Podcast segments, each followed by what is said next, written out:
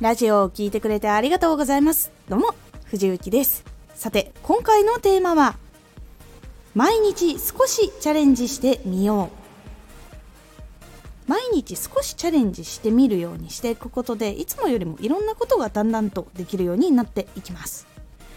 このラジオでは毎日19時に声優だった経験を生かして初心者でも発信上級者になれる情報を発信しています。それでは本編の方へ戻っていきましょう。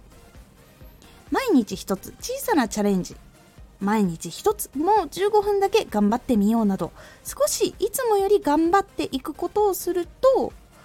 いうことが大事になります。これやっておこうこれ練習しておこうこれ先に作っておこう。その積み重ねが成長につながったり毎日同じことをやってるけどももう一つ別の何かができるような仕組みを自分で作れたりできるようになっていきます。毎日頑張っている人よりより一つ頑張る。ということでその差というのはどんどん大きくなっていきます。そして毎日頑張っていくようにしていくと自分はもっとできるんだという自信もつくしいつもより早く終わらせることができるようになっていきます。同じことをやっててもこれ少しでも早く終わらせれるように工夫してみようとかもっとこう技術を磨こうとかクオリティを上げようとかそういうふうに意識してやっていくことだけでも結構変わっていきます。なので毎日いつもより少しチャレンジする癖っていうのを早く身につけることで進みが速くなり一つの技術を身につける速度も速くなっていきます。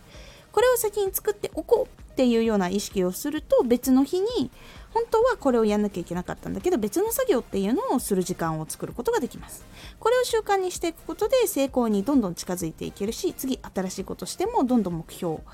がクリアできるようになっていきますので毎日少しチャレンジをするということをしてみてください。そうすると一日の中でいつもだとこれで終わってたことがもう一つ続けるようになったりとかしていきますので是非試してみてください。